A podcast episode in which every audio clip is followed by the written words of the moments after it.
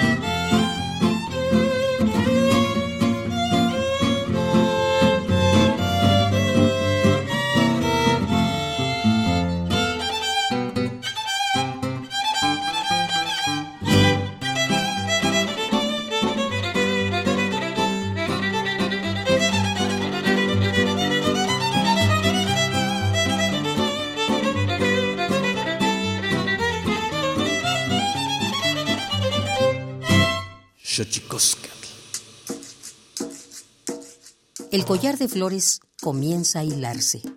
Es momento de ir a lo profundo. Radio UNAM presenta Xochicóscatl, collar de flores, con Mardonio Carballo. Hacemos revista del México profundo.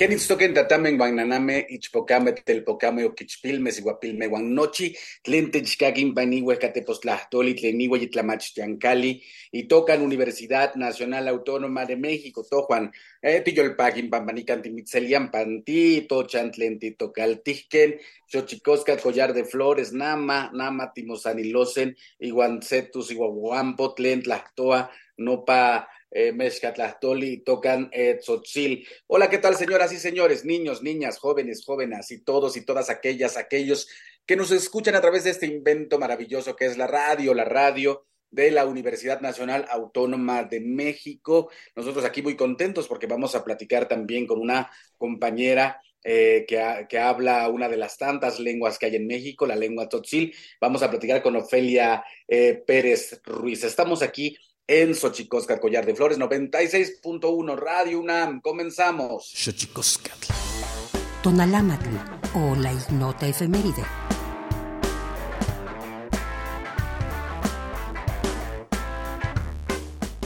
...12 de diciembre de 1991... ...se reforma el artículo 27 constitucional... ...para dotar a los campesinos de certificados de derechos ejidales... ...y titulación de solares urbanos. 13 de diciembre de 2000, el colectivo Basta Ya recibe en Estrasburgo, Francia, el Premio Sarajov de Derechos Humanos que otorga el Parlamento Europeo. El filósofo Fernando Sabater recibe el galardón. 14 de diciembre de 1960, la Asamblea General de la ONU aprueba la Carta Magna de la Descolonización, bajo el principio de la autodeterminación para los territorios no autónomos y el respeto de la integridad territorial. 15 de diciembre de 1989, la Asamblea General de la ONU aprueba el segundo protocolo facultativo del Pacto Internacional de Derechos Civiles y Políticos destinado a abolir la pena de muerte.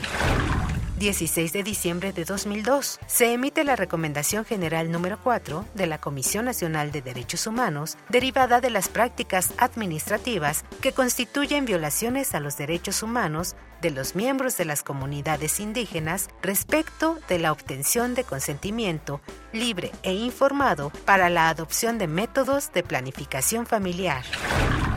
17 de diciembre de 2007, la Conferencia de Donantes de París colecta 5.200 millones de euros para ayudar a la autoridad palestina a construir su Estado-nación. 18 de diciembre de 2000 se conmemora el Día Internacional del Migrante. Ante la globalización, que junto con los avances en las comunicaciones y el transporte han incrementado el número de personas que tienen el deseo y la capacidad de mudarse a otros lugares.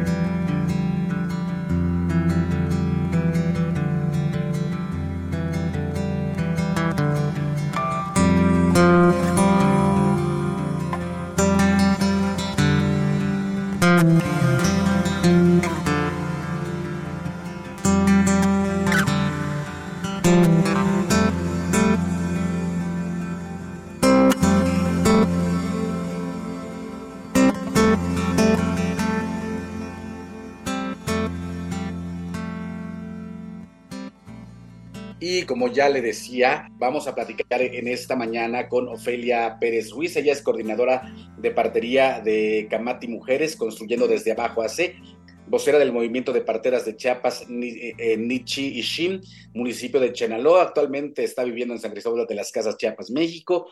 Inició la partería tradicional desde hace 25 años en formación y capacitación AC en salud sexual y reproductiva. Además, ha recibido la herencia de mi abuela, dice en su biografía, y de mi mamá. Complementé mis conocimientos en la Escuela de Partería en Casa San Miguel de Allende, Guanajuato, que era la única escuela que existía. Eh, fundadora de la organización Camati Mujeres Construyendo desde Abajo, AC, actualmente como coordinadora del programa de partería de Camati AC en San Cristóbal de las Casas, vocera del movimiento de parteras de Chiapas, Nich Ishim, Flor de Maíz, desde hace siete años. Y hemos eh, pactado esta conversación porque nos llegó nos llegó un pronunciamiento eh, del 25 de noviembre del 2022, dice pronunciamiento de la Agenda Nacional para la Defensa y Promoción de la Partería Tradicional, Ciudad de México, 25 de noviembre del 2022. En el marco del Día Internacional de la Eliminación de la Violencia contra las Mujeres, ratificamos nuestra exigencia de respeto hacia los saberes ancestrales y nuestro trabajo eh, y prácticas como parteras tradicionales, así como nuestro compromiso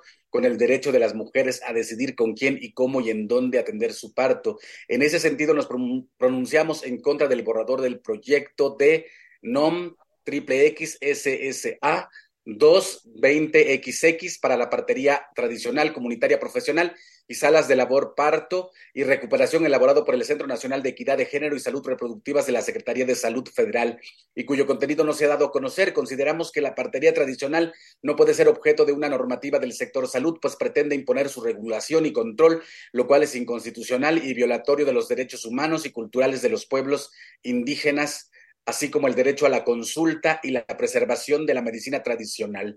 En nuestro posicionamiento es que ninguna ley sobre partería tradicional puede ser construida sin la voz de las propias parteras, hoy reunidas como frente de acción por la defensa, dignificación, la no discriminación y la promoción de la partería tradicional, conformado por organizaciones de parteras de los pueblos indígenas Mije, Icot, Celtal, Tzotzil, Ayuj, Nahua, Tenochtla, eh, Momoshka, Mixteco, Maya, Amuzgo, Mepa, Tlapaneco, Purepe, Chatene, Huasteco, provenientes de los estados de Oaxaca, Guerrero, San Luis Potosí, Chiapas, Morelos, Yucatán, Quintana Roo, Estado de México, Ciudad de México, Michoacán y Querétaro.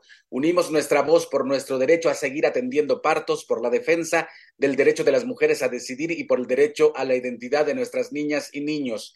Nunca más un México sin las parteras, nada sobre las parteras tradicionales sin nosotras, no a la violencia eh, hacia los saberes ancestrales de las mujeres y pueblos indígenas, no más racismo, alto a la violencia obstétrica, viva la partería tradicional. Esto es el documento que nos llegó, agenda, pronunciamiento de la Agenda Nacional para la Defensa y promoción de la partería tradicional. Y por ello hemos invitado a Ofelia Pérez Ruiz, partera ella misma, como ya le dije, ella también es Totzil y bueno, está, eh, eh, es coordinadora de partería de Camati Mujeres, construyendo desde abajo a C y vocera de Nich y Shim, Flor de Maíz. ¿Cómo estás? ¿Cómo estás, Ofelia? Te saludo en la lengua náhuatl. Mardoño, al la la sautictas ventas cacloil, callastas venta movimiento de parte de Chiapas, Nichishim. Natix caltic abi litas lumaltic México, tzotzcoplal, yamtelik ti mehbet ometic litas lumaltic. Has venta yun kelel ti más ansetic caltic putotzcanik kelel yunik ti mehbet ometic. Gracias Mardona por esta invitación a esta entrevista. Eh, para presentar también el, el trabajo, lo que hacemos como movimiento de partida de Chiapas Nichishim. Eh, como sabemos que pues las parteras es muy importante su labor aquí en, aquí en nuestra tierra, México. Eh, más aquí en Chiapas, porque voy a hablar más sobre, sobre el movimiento aquí en Chiapas que hemos estado eh, luchando para defender nuestro trabajo como parteras. Pues eh, quisiera que nos platicaras, Ofelia, que nos platicaras un poco cuál es el movimiento de parteras tradicionales de Chiapas, Nich y Shim al que perteneces. Sí, el movimiento de parteras de Chiapas, Shim está conformada de muchas mujeres indígenas, rurales, urbanas, mestizas, que pues hablamos diferentes lenguas como, como tojolabal, chol, celtal, tzotzil, este, también aquí hay este, mujeres que son eh, parte de, de, de, Guatemala, que ya también ya radican aquí en Chiapas, eh, como mujeres indígenas, pues también aquí estamos eh, atendiendo a muchas mujeres el movimiento está conformada este, con 35 municipios, como acabo de mencionar. ¿Por qué nos, nos unimos a este movimiento? Pues es ante muchos obstáculos que estamos viviendo para ejercer la partería tradicional. Nos unimos para impulsarla y defenderla, tanto también los derechos eh, de las mujeres a decidir dónde y con quién atenderse. Y el movimiento está conformado también con 46 representantes que son las encargadas de los grupos a nivel comunitario y municipal, pero también está conformada con 10 voceras, como, como por ejemplo yo pues, soy parte de, soy una de las voceras. Esto también, este, lo que hacen las voceras pues es para eh, que haga las gestiones, que comunica todo lo que está pasando en nuestra en nuestros eh, trabajos, hace vinculaciones, eh, también hace fortalecimiento interno hacia, hacia el movimiento, eh, también son portavoces hacia el nivel estatal y nacional, pues justamente pues por eso eh, estamos también aquí con la Agenda Nacional para la Defensa y Promoción de la Partería Tradicional, porque vemos que es muy importante unirnos con todas las organizaciones y movimientos de parteras en México, precisamente que es para defender y promocionar lo que es la partería tradicional. Sin duda, eh, un trabajo importantísimo, un trabajo eh, que merece la pena eh, posar los ojos en ese trabajo. la partería, para los que nos están escuchando aquí en Xochicosca, Collar de Flores, pues tiene una, pues tiene una historia importantísima para nuestro país. Muchas de las vidas eh, de nosotros, los pueblos, los integrantes de pueblos indígenas, pues ha tenido eh, que hacerse bajo el sistema de salud de la partería, en tanto que los sistemas de salud que son deber del Estado básicamente están casi siempre muy lejos. O sea, yo, yo nací eh, con partera, este, Ofelia, ¿tú? Pues también yo nací con partera, pues también mi mamá es partera, mi abuela es partera, entonces pues con más razón aquí estoy para defender realmente la, la, la tradicional, que es la, la parte de nuestra cultura, que es parte de nuestras ancestras, eh, pues entonces pues, pues estamos aquí defendiéndola porque pues estas son cosas que no se no se debe de tocar y no se debe de violar porque pues es parte de los derechos humanos como acabas de mencionar y es parte de nuestras culturas de los pueblos indígenas que es también por eso estamos aquí. De hecho también como movimiento tenemos algunos eh, demandas que son para eh, demandamos que se reconozca la partería tradicional en sí que se respete el derecho de las parteras a atender y del derecho a las mujeres a decidir dónde, con quién quieren atenderse. Y también este, pedimos también rutas claras y funcionales para las emergencias obstétricas, porque pues eh, tenemos muchos problemas con eso que nos tienen de, este, para acá en otros lados, así como no, no nos quieren atender, eh, o no lo quieren recibir a las mujeres porque nos dicen que son parte del INS o porque es parte de la Secretaría de Salud. Y entonces, pues por eso, pues ahí se demora más la atención cuando llevamos a una mujer con, con complicación, pues entonces, pues es ahí donde se puede llegar a complicar aún más, ¿no?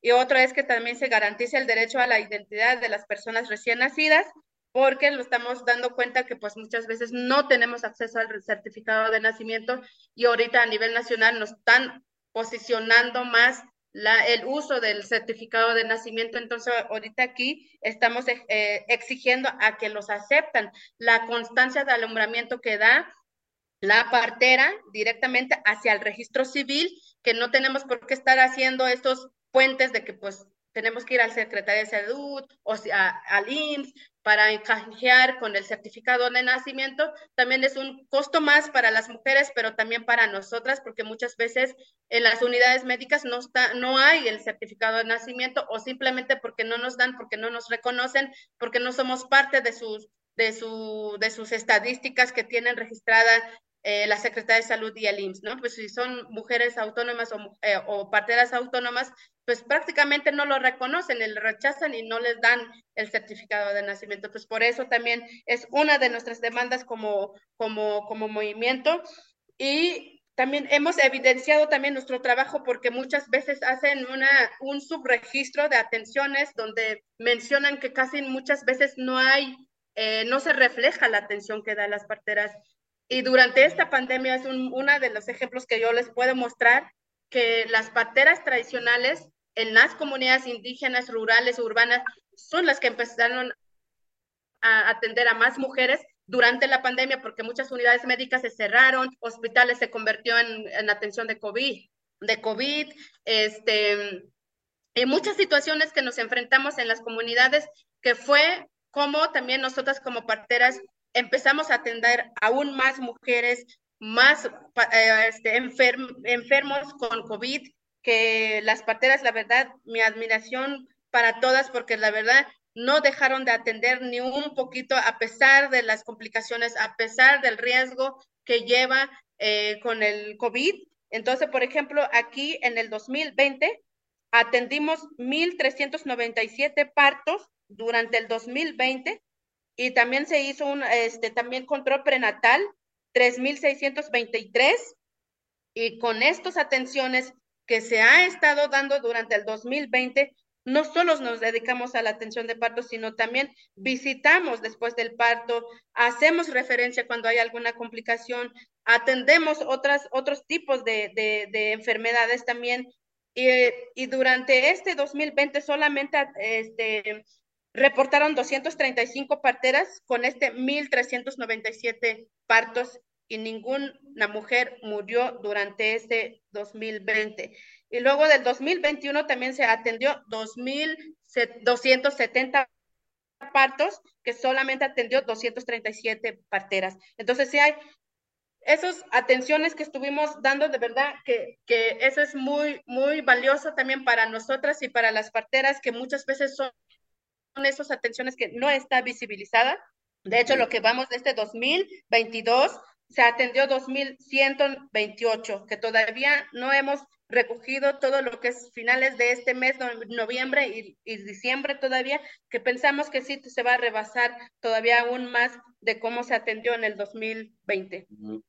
Oye, y a pesar de todo, Ofelia Pérez Ruiz, coordinadora de partería de Camati, Mujeres Construyendo desde Abajo AC y vocera del movimiento de parteras de Chiapas, Nich y Shim, eh, Flor de Maíz, ¿cuáles son o, por qué hay este, por qué se discrimina su trabajo, Ofelia? Porque creo que hay un proceso de, discriminación y de no valoración del, trabajo de las parteras. ¿Por qué crees? Pues uno es porque pues eh, simplemente porque somos mujeres indígenas, porque no estudiamos en una escuela, este, se piensa que la mejor, la mejor de todo, pues es la, la medicina, que también a eso nos vino a quitar todos los conocimientos, que es, yo digo que la medicina alópata, pues las, que todos los que están estudiando en sí, no estoy en contra de los médicos ni de las médicas, yo sé que hay también médicos y médicas que son muy buenas y que se vinculan con nosotras, pero no todas. La mayoría son los que nos discriminan, que nos dicen que no sabemos nada y que las plantas medicinales no sirven, aunque sabemos que todo lo de la medicina alópata pues también se, se sustrajo de allí, de la medicina tradicional, ¿no? Entonces, son muchas cosas que enfrentamos como parteras tradicionales y, y por eso también estamos viendo que, que seguimos más discriminadas, aún más, porque pues este porque nos dicen que somos causantes de muertes maternas, como sabemos que hay muchas muertes maternas todavía aún aquí en México y en Chiapas, y que también eso lo reconocemos, que también hay ocasiones que también nosotras como parteras no conocemos nuestro límite, que también por eso estamos aquí en el movimiento para poder empezar a ver de qué manera podemos mejorar también nuestra atención como parteras como de igual forma los médicos y las médicas, aunque están en los mejores hospitales, que muchas veces también se mueren las mujeres allí en sus manos, que, o sea, que nadie está exenta en esto, pero sí es muy importante ver la manera de cómo tenemos que seguir atendiéndola, la salud de las mujeres, de las, de las niñas y niños, porque pues también sabemos que este, en México tenemos muchas variedades también de comunidades que atendemos y vemos la, la mejor manera de cómo ver eh, este, o cómo vincularnos, no sé si vinculación o articularnos, pero lo que queremos es que, que haya un respeto entre las dos partes, tanto como parteras hacia los médicos y médicos hacia las parteras, para poder ver la manera de cómo mejorar la atención que estamos brindando desde donde estemos, ¿no? Porque pues sabemos que las parteras son las que tienen que estar las 24 horas porque no hay muchos médicos, no hay muchas médicas que puedan llegar hacia las comunidades más lejanas que no pueden estar allí las 24 horas. Si, si en las unidades médicas y los centros de salud solamente están las 8 horas, entonces pues después de allí, ¿quién lo va a estar atendiendo más que las parteras, no? Que es muchas veces eso falta de, de comprender, de entender, de que pues la importancia del trabajo de las parteras y de las de los médicos tradicionales en sí, ¿no? Entonces todo lo que abarca de las culturas, sí. Así es, que, que, qué bueno platicar de este tema. Es un tema eh, que se tendría que poner eh, dentro de la palestra de la discusión pública de nuestro país. el derecho a la salud en México, como muchos otros tantos derechos, eh, mayormente tienen su mayor déficit en comunidades y pueblos indígenas. vamos a nuestra sección dedicada a develarnos los idiomas, los secretos de los idiomas, porque los idiomas tienen sus secretos. Tlachtolcuepa. El Instituto Nacional de Lenguas Indígenas presenta Tlachtolcuepa o la palabra de la semana.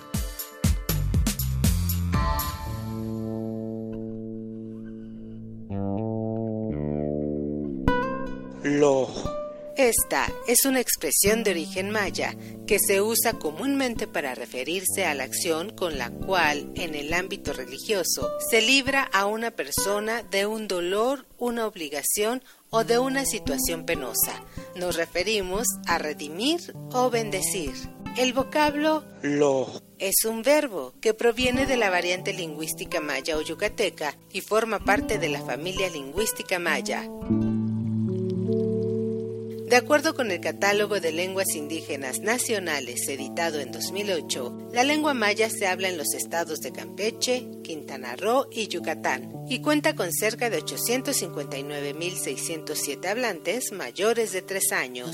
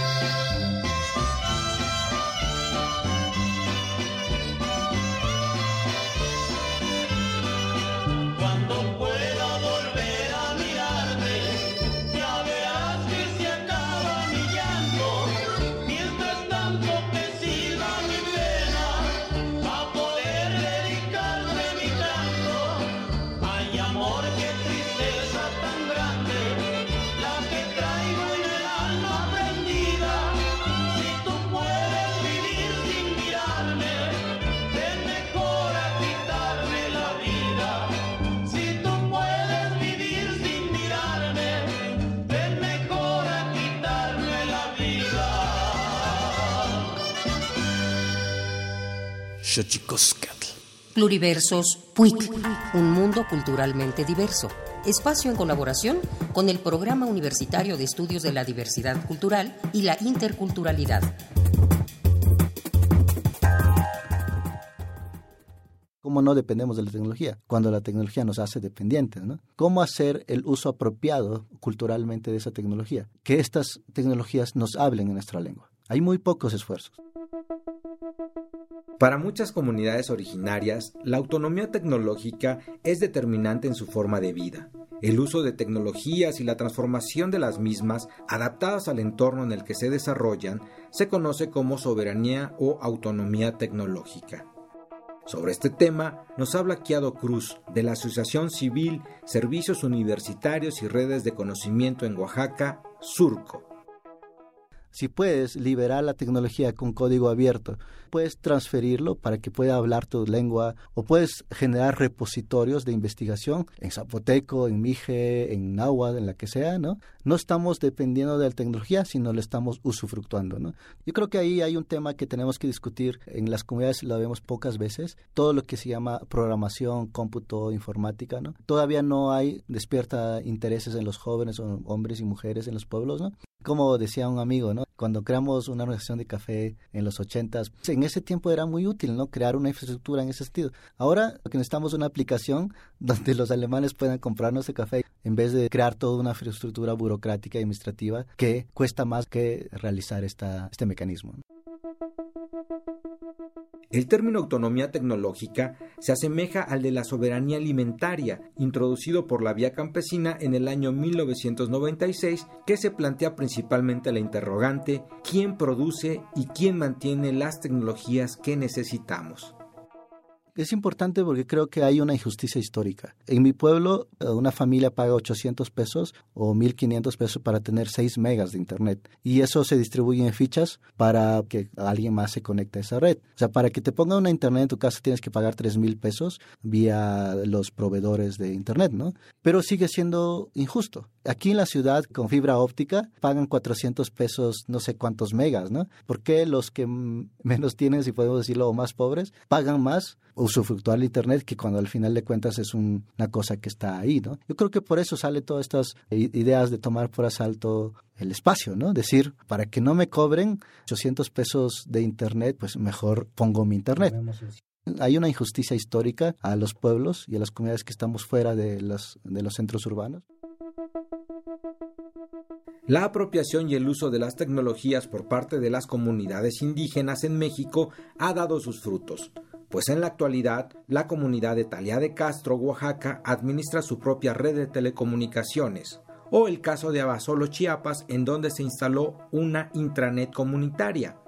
De igual manera, se han creado diplomados para formar técnicos expertos en telecomunicaciones y radiodifusión, originarios de comunidades indígenas. En otro esfuerzo similar, el Centro Universitario del Pueblo Zapoteco, considerado un modelo único educativo en el país, también desarrolla sistemas autónomos de formación de cuadros indígenas.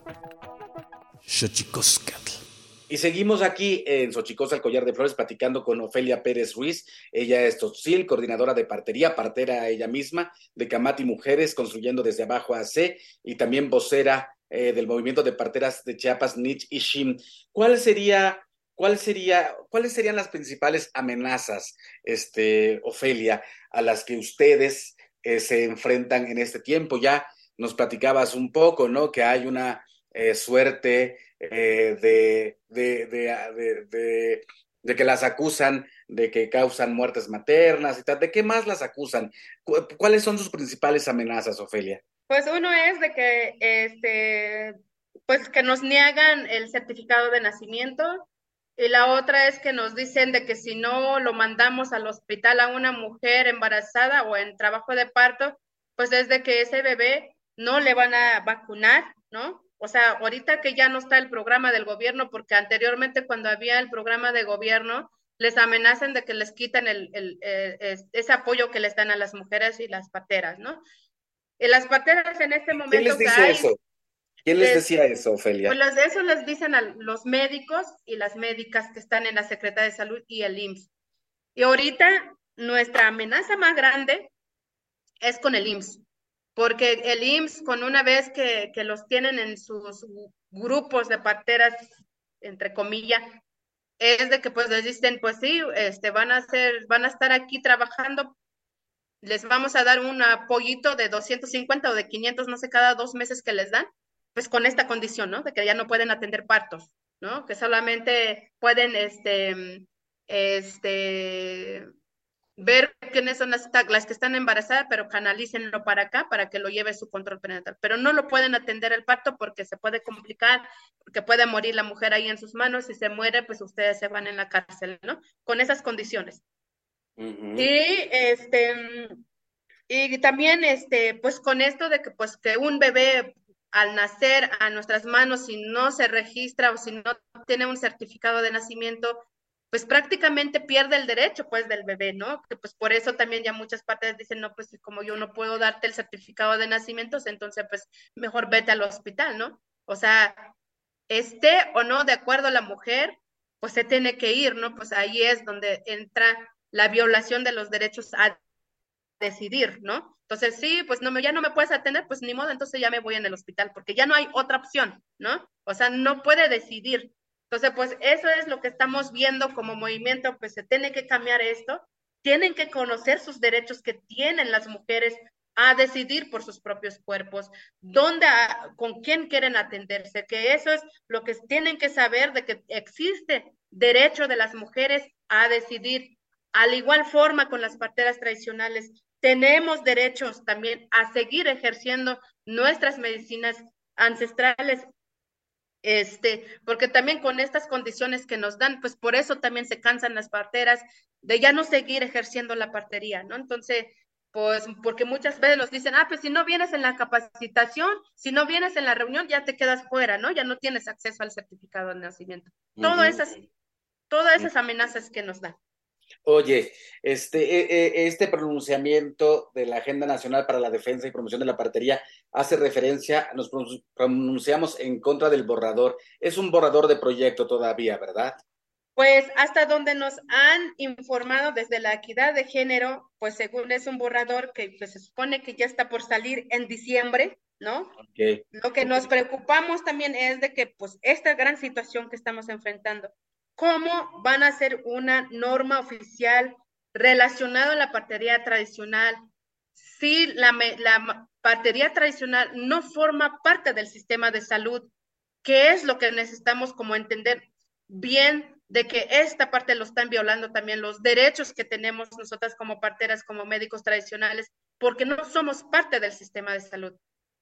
Lo que tienen que normal la Secretaría de Salud o el sistema de salud es realmente la relación que deben de tener los médicos y las médicas hacia nosotras, porque lo están violando nuestros derechos como parteras, como mujeres también. Entonces yo creo que ese es muy importante de que, que realmente este, vean realmente cómo lo están queriendo hacer las normas, porque la partería tradicional no cabe allí, porque no recibe un salario las parteras para que vengan a normar, a decir cómo tenemos que atender nosotras, porque nosotros ya traemos desde el don, lo hemos soñado, lo hemos aprendido de generaciones en generaciones, aunque no tenemos un título, aunque no tenemos una cédula, pero es, esos saberes ancestrales lo traemos desde mucho antes, que eso no se puede normar, ¿no? No se puede tocar. Entonces yo creo que eso es muy importante que lo toman en cuenta los de la equidad de género, los de la Secretaría de Salud, porque esto es lo que anunció el doctor Gatel,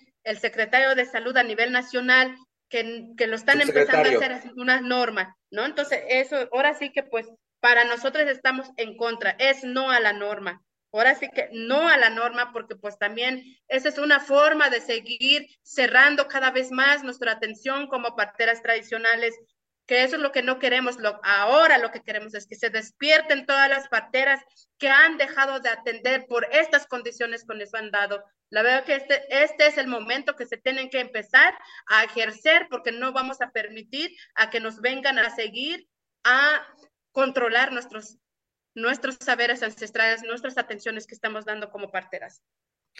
Pues estamos casi a punto de terminar, este, Ofelia. Este, algo más que quisieras agregar, eh, si la gente quisiera en algún sentido eh, contactarse con ustedes, ¿a dónde las puede localizar? Eh, sí, pues nosotras, este, como, como movimiento de parteras, pues también Invitamos a todas las parteras de diferentes estados que se unan, que se organicen, que defienden la partería tradicional, que, esté, que luchen por el, por, por el derecho de las mujeres a, a, decidir. Y también este, las parteras que ya han dejado de atender, como acabo de mencionar, es de que pues no, debe, no, no tienen por qué dejar de atender, y sino tienen que seguir este, atendiendo a las mujeres en sus pueblos si así lo desean también, porque pues tampoco lo podemos obligar a que sigan atendiendo, pues si ya no, si ya no quieren atender. Mm. Em, y otra es que también, este, este, pues también nos, que nos busquen, porque también estamos con la, lo de la agenda nacional y que que pues ojalá se suman más estados porque sabemos que hay más estados eh, en México. Ahorita solamente hay 11 estados que están en la agenda nacional, pero ojalá ah. pues se pueden unir cada vez más. en el movimiento de parteras de Chiapas Nichichim eh, nos pueden, se pueden, Estimada Ofelia, a ver, los estados a los que te refieres son Oaxaca, Guerrero, San Luis, Potosí, Chiapas, Morelos, Yucatán, Quintana Roo, Estado de México, Ciudad de México, Michoacán y Querétaro. Sí. Ah, sí, entonces pues todavía aún falta que se unan aún más, entonces pues les hacemos esa invitación que nos busquen, pero también les puedo dar el número de teléfono del movimiento de parteras de Chiapas Nichishim, que es 967-170-0420. Cualquier información que necesitan sobre el movimiento, pues aquí estaremos. Y otra vez, otra vez. También tenemos, sí. Otra vez, Ofelia. otra vez el número, por favor. 967, ajá. 270 0420. 967 270 0420. Ahí es la organización eh, Nich Ishim, que ya lleva siete años, ¿verdad? Sí, ya lleva siete años. De hecho, también tenemos una página web donde nos puede seguir, que es este www.nitishim.org.mx.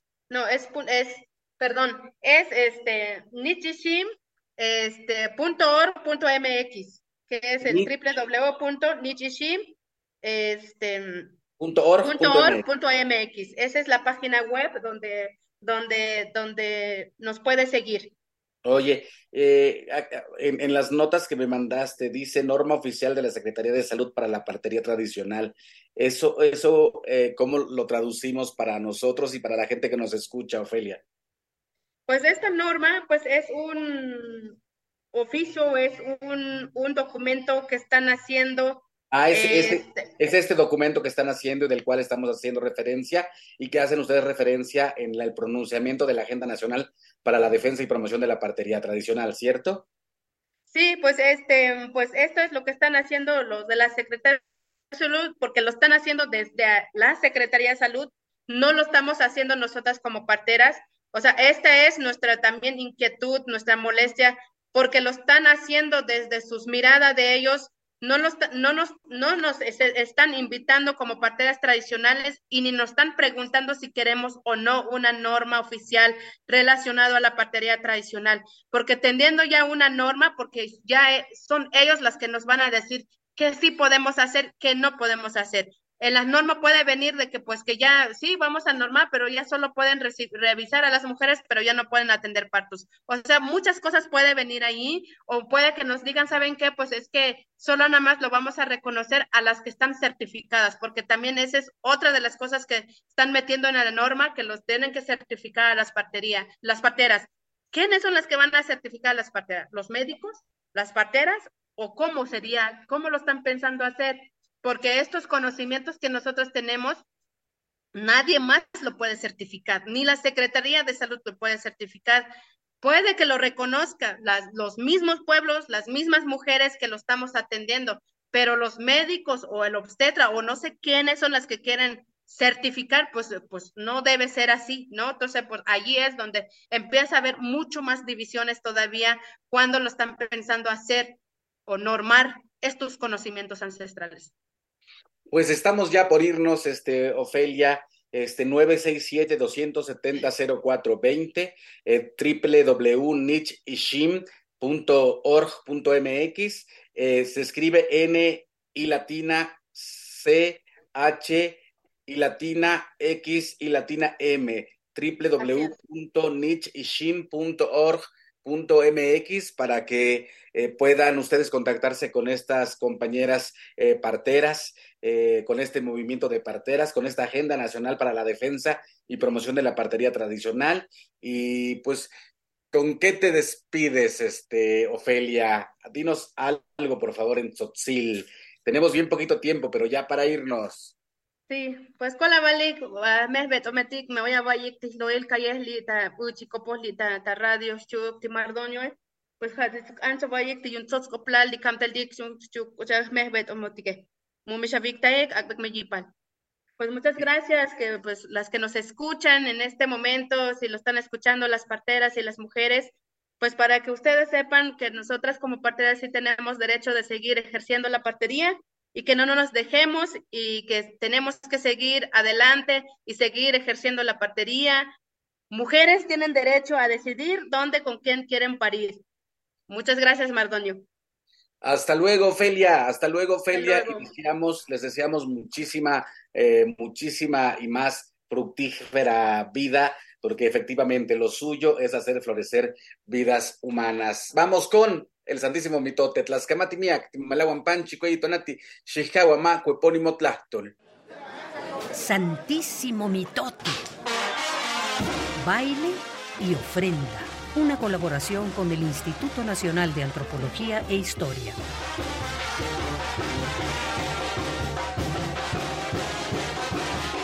Buen día.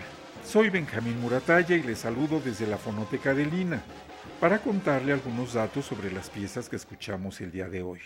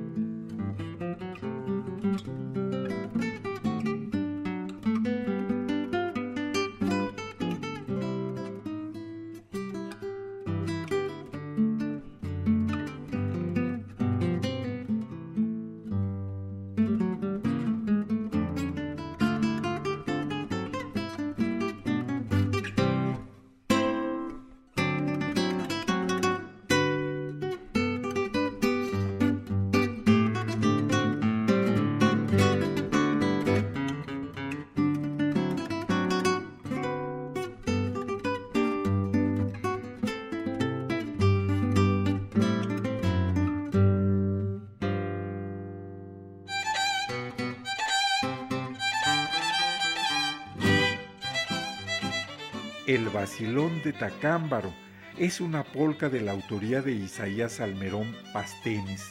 Los arreglos corrieron a cargo de Jesús Peredo Flores. Interpretan Serafín Ibarra Cortés en el violín y Jesús Peredo Flores en la guitarra. La edición de audio fue de Javier Cortés Figueroa, realizada en 2014 y forma parte del disco Guitarra Mexicana, Espacios y Tiempos del Alma Mía.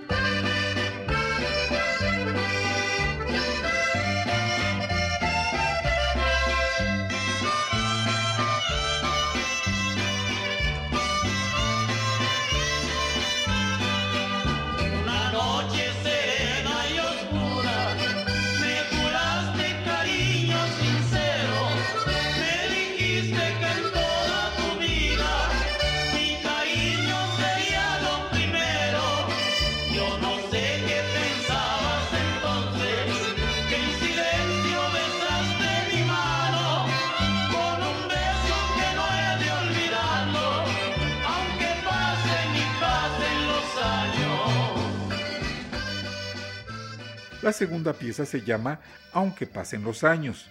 Es un vals que interpretan los madrugadores del Bajío.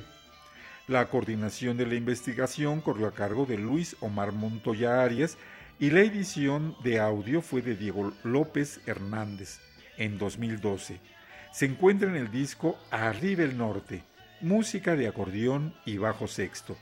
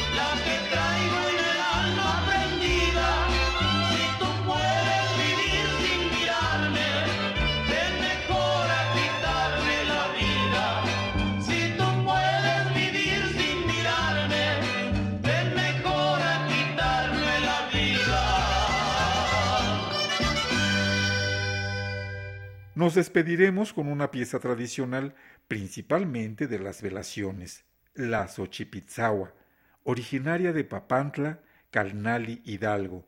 Interpreta la banda Generación 2000. La dotación instrumental son trombones, saxofones, trombetas y batería. La investigación es de María Eugenia Jurado Barranco y la grabación de Martín Audelo Chicharo en 2001. Se encuentra en el disco Flor Menudita. Estas piezas musicales y los discos mencionados forman parte de la colección Testimonio Musical de México que puede escuchar en la página www.mediateca.ina.gov.mx.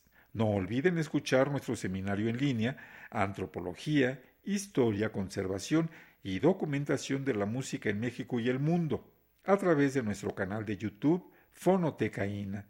Me despido. Soy Benjamín Murataya, de la Fonoteca de Lina. Hasta la próxima.